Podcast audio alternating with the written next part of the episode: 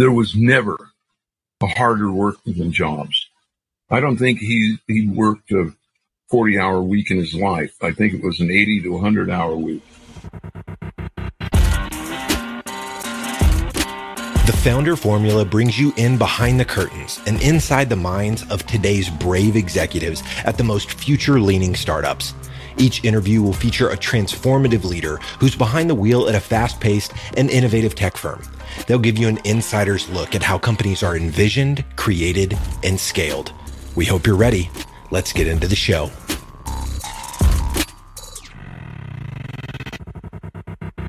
Hey, everybody, welcome back to the show. We so appreciate you listening to our podcast. My name is Todd Galina, and today we continue our two part interview with Silicon Valley legend Nolan Bushnell. He's been called the father of video games, and in episode 25, our previous episode, we covered his career through his time at Atari and ultimately to the sale of Atari to Warner Media. From here on out, Sandy and I are going to be discussing his first adventure after leaving Atari and his fascinating relationship with the iconic Steve Jobs. I want to shift gears for a bit because Nolan has impacted really kind of the broader universe and, and, and sphere of entrepreneurship. You obviously pioneered the gaming industry, but you also got into the, the restaurant business at one point uh, with Chuck E. Cheese was Chuck E. Cheese your concept and vision? we have a little bit of a difference in history on that one, Nolan. I, I, I was under the impression that Warner acquired Atari from you, and at one point you acquired Chuck E. Cheese from Warner. But there, there's some history out there that actually suggests that you you created Chuck E. Cheese from scratch and that it was your your vision from the outset. Well, they're actually both true. I I started Chuck E. Cheese inside Atari. I set up a little division, hired a, general manager for it, and sketched out, you know, what what needed to be done, and uh, it got open. But it was engineered by my engineers. The guy who's running it figured out the pizza recipe and and all that, and so I was the creator of the high concept but they actually implemented the concept. Then one of the things I discovered is that big companies are stupid.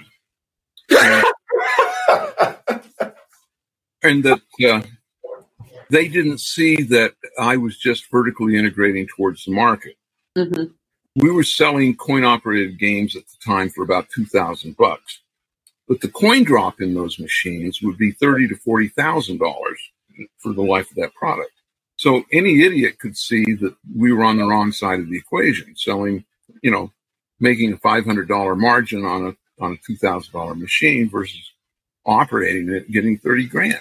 So when you say I got into the restaurant business, I really got into the arcade business disguised as a pizza business.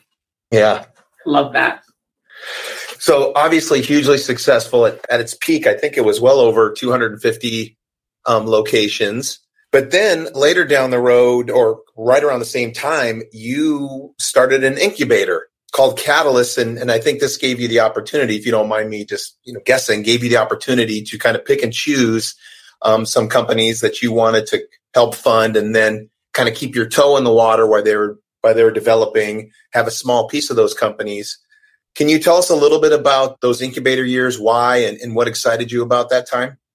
Well, I was I felt that that people that every time you have a startup, you have a built-in inefficiency because people come in whole numbers, and so the first year you maybe need ten percent of an accountant, and uh, and you maybe you don't want your entrepreneur to spend a week figuring out which Xerox machine to get and what um, you know health insurance and all that stuff. So I felt that by automating that and sharing things like payroll and accounting and uh, and health insurance. And I called it funding the company by with a key. And the key uh, unlocks the door, and the bank account's all set up, the payroll set up, the accounting books are all ready to go. There's already a, a shared Xerox machine, fax machine, what have you. And so the person who's the entrepreneur can really start working on their project that afternoon. And I felt that that was a very efficient way to found and, and, and run companies. It was also an outgrowth of the fact that a lot of the neat things that I had planned for Atari, Warner didn't want to do. They wanted to be monofocused onto video games. And uh, I love this story. We had developed the fastest modems in the world with lowest latency. And the idea was that we were going to get a uh, closet in every area code with a bunch of modems that you could call in and play games over the telephone lines. And it turns out that the IP that we IP stack that we were using in, in the communication protocol was almost identical to the IP stack for the internet. This was in 1976. and I think that there's a possibility that had I not sold Warner and continued to pursue that, that I could have owned the internet. Amazing. It would have been a lot more fun. well, yeah. it's a bit of a reach, but we would definitely had an, a uh, a network of, of connected computers all over the world. That's incredible. Let's talk a little bit more about Catalyst Technology. So under under this incubator, a company by the name of Kadabrascope came to life. Tell us what Kadabrascope is. Kadabrascope was actually in Chuck E. Cheese, and it was it was the core of computer animation. And we had a big VAX 780 and uh, various other things, but rendering video with the technology in those days was just slow. It would take that big computer almost 24 hours to render a single frame. And, uh, and it was meant to make computer animation. And, uh, spent a lot of time on it. And it turns out that the, the technology, I later sold it to Lucas and it became the, the, uh, bedrock of uh, Pixar. And, um, and then later, of course, Jobs bought it. And I think that he bought it because he was fascinated because I showed him Kadabrascope with Chucky when he was a younger guy. And uh, he was really interested. And I said, but you don't do it until you can render a frame in less than three or four minutes. And what he realized is that he, it was when render farms were just starting. And in fact, I'd never heard the term render farm. And Steve knew it, and that was one of the things that that uh, uh, made him pursue the the purchase of, of Pixar ultimately. That's crazy. So you had a near you were this close to the internet, this close to to Pixar in some ways. Sandy and I have a lot of questions about Steve Jobs, so we're going to stick a pin in there. I know you just mentioned him, but we know that uh, as, as we kind of get to to pass the the catalyst part of the history, and, and we know that you are now part of Virsix. We're very excited about hearing what happens with that. What excites you about the future? What what's next, Nolan? What are the things that you you think about? Obviously, a, a lot of different things. It's, for those of you who can't see Nolan, we are speaking with him from his workshop in his what can I assume is his garage, but this guy is uh, working away even as we speak. But what has you excited about the future, Nolan? I'm very fascinated by bioimplants and quantum computing. And bioimplants, I think, can do some wonderful things. Also, nanobots. The whole idea that you can create these micro machines that can float in your bloodstream and repair your arteries and do various things, you know, have a have enough smarts to be able to detect a, a coronavirus and pluck it out. I think that nanobots, nanotechnology is going to be very, very important for healthcare in the future. I mean, there's all ways you can postulate how how a you can program a little machine to maybe differentiate between a malignant cell and a regular cell. And then the, the whole area of bioimplants where we become the cyborg a little bit. We, we don't look that bad, but uh, we're basically getting there when you wear an Apple Watch or a heart rate monitor or, or a lot of the other things. And so I like to make the comparison that when you're playing a game, it's very often you see the little hearts up on the side of how much health you have. Well, I think in the future you're going to have a a readout on your on your phone that tells you how much heart how much health you have, and uh, and it will advise you that the things you're doing right now are not helping, or the things that you're doing right now are helping to increase your health. So this feedback system, I think, will be very interesting to the people of the future. Perhaps the next invention by Nolan Bushnell. You heard it here first. during this during this discussion, you mentioned that at, at times you were a bit further out than you than you thought the market uh, would be ready for. To hear you talk about this, do you have a better sense of of when you think this would be a reality? Not a clue. I mean, the the thing about nanotechnology is really primitive right now, and uh, and not even well. They've got they've got little swimming nanobots and and uh, things that that are, are really clever, but they're not. They don't have the power to be truly useful now. But that's a, you know, because one of the questions you have is how do you power a nanobot? And uh, and there has to be a, a sort of a dynamic little energy generator that fuels the nanobot kind of the same way that the metabolism in a muscle cell fuels it. And there's some work being done there, but it's it's really primitive. So if you can't see something actually working in the lab, it's more than 10 years out usually. If it's working in the lab, then it's five years out. Yeah, this is not working in the lab. It's my best best guess. So yeah, further. yeah. Sandy, do you have anything else for, for Nolan before we well, move into the, the Steve Jobs? I do, and and you know, I think we skipped over one monumental point in in sort of Nolan's innovation history, which is he mentioned he, you know, really Kadabrascope was the bedrock of what is Pixar today. One area we did not cover is, and Nolan, correct me if I'm saying this wrong, but eTalk Etak, yeah. Etak. Yeah. was actually the company that was founded four in the morning in the middle of the Pacific Ocean, halfway between uh, Hawaii and Long Beach, over a chart table, because we were doing navigation and and said to ourselves, "Hey, this would be really easy if we didn't have all this squishy stuff under us." We were on a sailboat running, racing in the Transpac, and uh, and I said, you know, we should do that. And we got through the race. We won the race, incidentally. Congrats. Self pat on the back. And then um, we founded the company and uh, it became massively successful. In fact, if you use Google Maps or app, any of the mapping apps right now, uh, they're all using pieces of the database that we created.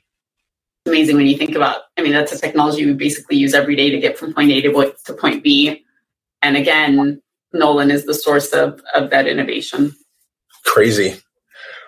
Okay so nolan before we move on to basically the, the, the, we had some steve jobs questions. Is there anything else you would want to impart on on founders and, and entrepreneurs who might be listening to the show well i tell entrepreneurs that they can't just go to college or they can't just drop out of college and think they're good for entrepreneurship. You've got to have a lot of experience. You've got to have, you know, you, you, I think you need to fill your brain full of all kinds of weird things because good entrepreneurship is a synergy. And if you don't have enough raw material to put together, you're not going to get as good as stuff. The other thing I talk to entrepreneurs about is I said, remember, this isn't about your idea. When you're in front of a VC, they're asking whether they should hire you as a CEO. And that when you say, well, you know, I, they ask you a financial question. They say, well, my, my uh, CFO will take care of that. Wrong. You've got to be the profit architect of your company. That means you, you know, you can't really be an entrepreneur unless you can speak accounting. And, um, And it's, it's, I think a lot of people th- get over focused on their idea, not focused enough on the infrastructure, which is their own skill set. Yeah. They're, they're investing in a, in a, in a whole person, right? Not just the idea. That's amazing. Well, and, and a lot of times it's team because, um, you're judged by the company you keep. And if you have a good team that all sort of vet out, that's also a good thing. An advisory board and a board of directors, all that helps. Yeah, you you find yourself currently on a couple of boards, people and, and mentoring people, which I imagine is just a tremendous value to those companies. Yeah, I was going to ask you. You know, I mean, well, to that point exactly, Todd. So you've been on on many many boards. I could name a dozen. Describe what it's like to be an advisor versus the founder. Do you see things more clearly when it's not your your baby? No, you you don't see more clearly. You see a different perspective, but you don't have time to get down into the nitty gritty of what their actual problems are. But you can look at global problems of, of their strategy, and that's kind of the help. I also think that uh, being that when I'm on the board, I'm responsible for providing a little bit of uh, of stand up comedy because I firmly believe that people who, and companies that take themselves too seriously will fail. They have to walk this line between work hard, play hard, and uh, be responsible or be silly. And and I believe that that balance that you have to balance all those factors. Be responsible or be silly. That one's going to go in the books. I love that. Okay, perfect. Uh, so you ready to move on to the Steve Jobs part Yeah, with the few minutes it. we have left? Do you um you want to take the first one? Sure. So were you the one that hired Steve Jobs? No, Al was. Okay, okay. So we so just going through some of the history, which I found just just borderline comical. So he's at Atari, and one of the first things uh, I don't I don't know the chronological order, but we do know that he's he's part of the team, and eventually he wants to go on a sabbatical to India, and he is and Atari to help him with this sends him to Germany to fix uh, a coin op game called Tank that had been experiencing a bunch of glitches.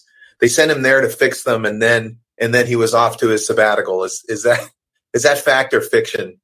Absolute fact. But but here's the funny part. The Germans were always the squeaky wheel. And I thought that if I, you know, if I sent jobs, that he'd be cantankerous enough that they wouldn't want us to help them ever again. oh my gosh. Okay, can I take the next one? yeah, of okay. course. All right, another another famous story uh, around him being at the company is that you know I mentioned earlier in the, in the conversation we were talking about Breakout uh, being your second game, and one of the one of the things that needed to be addressed before it was brought to market is it had 75 chips, and that chip number needed to be reduced tremendously. And the company had a contest uh, to all engineers: Hey, who can reduce uh, the amount of chips and by how much? And Steve had submitted an entry to the contest that had the chips that go from 75 to 25, but in reality, the work had been done by his buddy Steve Wozniak. Fact or fiction? Part fiction, part fact.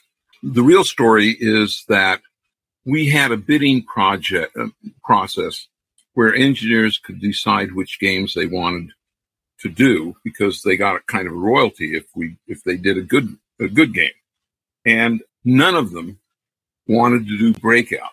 And Steve had just come back from his sabbatical and he was on the night shift primarily so that he could hang out with Woz. I looked at as as having two Steves for the price of one. and and I assigned jobs the project and it was a thing where I gave them a bonus program for which if they reduced the chip count they'd they'd get more money they'd get a bonus and so uh, and that's where getting a really really tight design was was good now the bad part of that story is that several years later, I was sitting around the the uh, dinner table with Wozniak, and I asked him. I said, "What did you do with the um, the month the your half of the bonus for breakout?" He says, "I went out to dinner."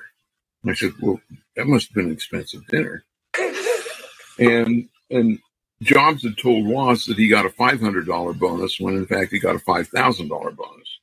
And uh, and Woz says, "Damn it, he did it to me again." Then. well, for those of you that don't know, um, Steve Jobs was hired into Atari as employee number forty. Nolan, can you describe your relationship with Jobs throughout the years? he said that I was his mentor, that I liked Steve's mind a lot. And one of the threads of our conversations was uh, determinism versus free will, and sort of the Hegelian Kant model of philosophy, you know, Heidegger, Locke, what have you, versus the Eastern, Buddha, Confucius, you know, and that was always really fun to sort of mash up against this because Steve didn't know that much about Western philosophy and I didn't know much about Eastern philosophy. And we sort of tugged and pulled and taught each other on that, which I find very, very nice.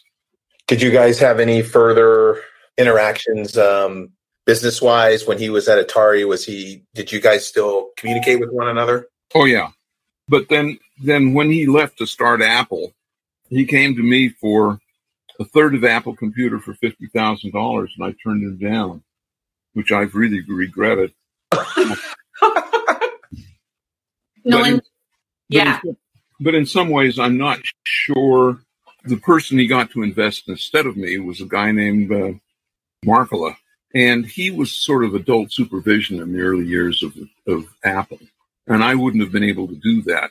And I think that Apple may not have succeeded if it hadn't been for Markkula. So I think that at least I, I tell myself that when I'm not crying.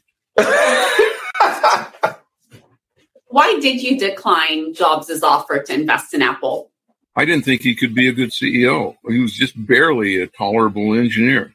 I mean, he was a good, he was a good technician and, and a pretty good engineer, but he was not personable. He didn't he didn't have what I considered the skills to be a team builder. You just described the skills of someone you would expect a Silicon Valley uh, VC firm to invest in, and it doesn't sound like he had much of that. So at the time, it was probably a very sound decision. I'll never know. well, there was always two Steve Jobs. There was the Steve Jobs, the first half before he left Apple, and then there was the, the second one, which is the one that most people I, I, think remember is more the second coming. But uh, okay, one last thing regarding one Steve. thing I, I can say though that people should understand is there was never a harder work than Jobs. I mean, I don't think he he worked a 40 hour week in his life. I think it was an 80 to 100 hour week. And I've often thought that when he came back to Apple, Apple was just a mess. Gil Amelio and Sculley had just basically knocked the wheels off his beloved company. And when he came back, I heard people saying that he basically was there all the time. And I think that that can affect your health after time. And I think it ultimately killed him. Wow. I've heard you say before that the true entrepreneur is a doer. And it sounds like Steve Jobs was indeed a doer. Yeah, no question about it. Well, Nolan, I think that's that's everything from us. I know we took a, a full hour with you here. You know, before we let you go, is there is there anything else uh, you want to share with the audience? Um, we definitely heard you loud and clear about Virsix. Sandy and I are going to spread the word. Quickly hopping in here to do that, we'd love for you to go to virsix.games. So basically, that's www.virsix.games. There you'll see an opportunity to get involved with them through Kickstarter. I'm also going to give you guys the direct Kickstarter link as part of the podcast notes. So please check that out and get involved if you can. Again, that's V I R S I X dot games. And I just encourage people to take a look at it. It's truly remarkable. Wow, Sandy, what a treat, huh? This was the highlight of, of my year, probably. Thank you so much, Nolan. It was such a pleasure speaking with you, and we appreciate all the wisdom. Well, I, I, I want to be appreciated for my humor. the, the, the, the levity definitely kicks in, and we appreciate that. Thank you so much. okay, thanks a lot, you guys. You're welcome. See you, Nolan. Thanks a ton. Okay, bye now. Trace 3 is hyper focused on helping IT leaders deliver business outcomes by providing a wide variety of data center solutions and consulting services. If you're looking for emerging technology to solve tried and true business problems, Trace 3 is here to help. We believe all possibilities live in technology. You can learn more at trace3.com slash podcast. That's trace the number three dot com slash podcast. You've been listening to the Founder Formula, the podcast for all things startup from Silicon Valley to innovators across the country. If you want to know what it takes to lead tomorrow's tech companies, subscribe to the show wherever you get your podcasts. Until next time.